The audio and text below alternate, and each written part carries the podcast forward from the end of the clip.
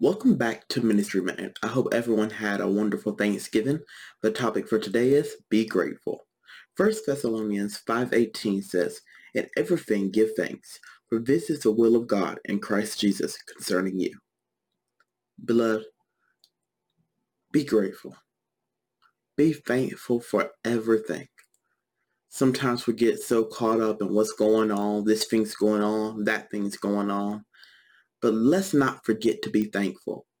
It's not something that we should just do once a year on Thanksgiving, but every single day of our lives. If God blesses us with another second, another minute, another hour, another day of breath, that that's that's enough to give him thanks for. Friend, we take so much for granted. Me included, we all take so much for granted.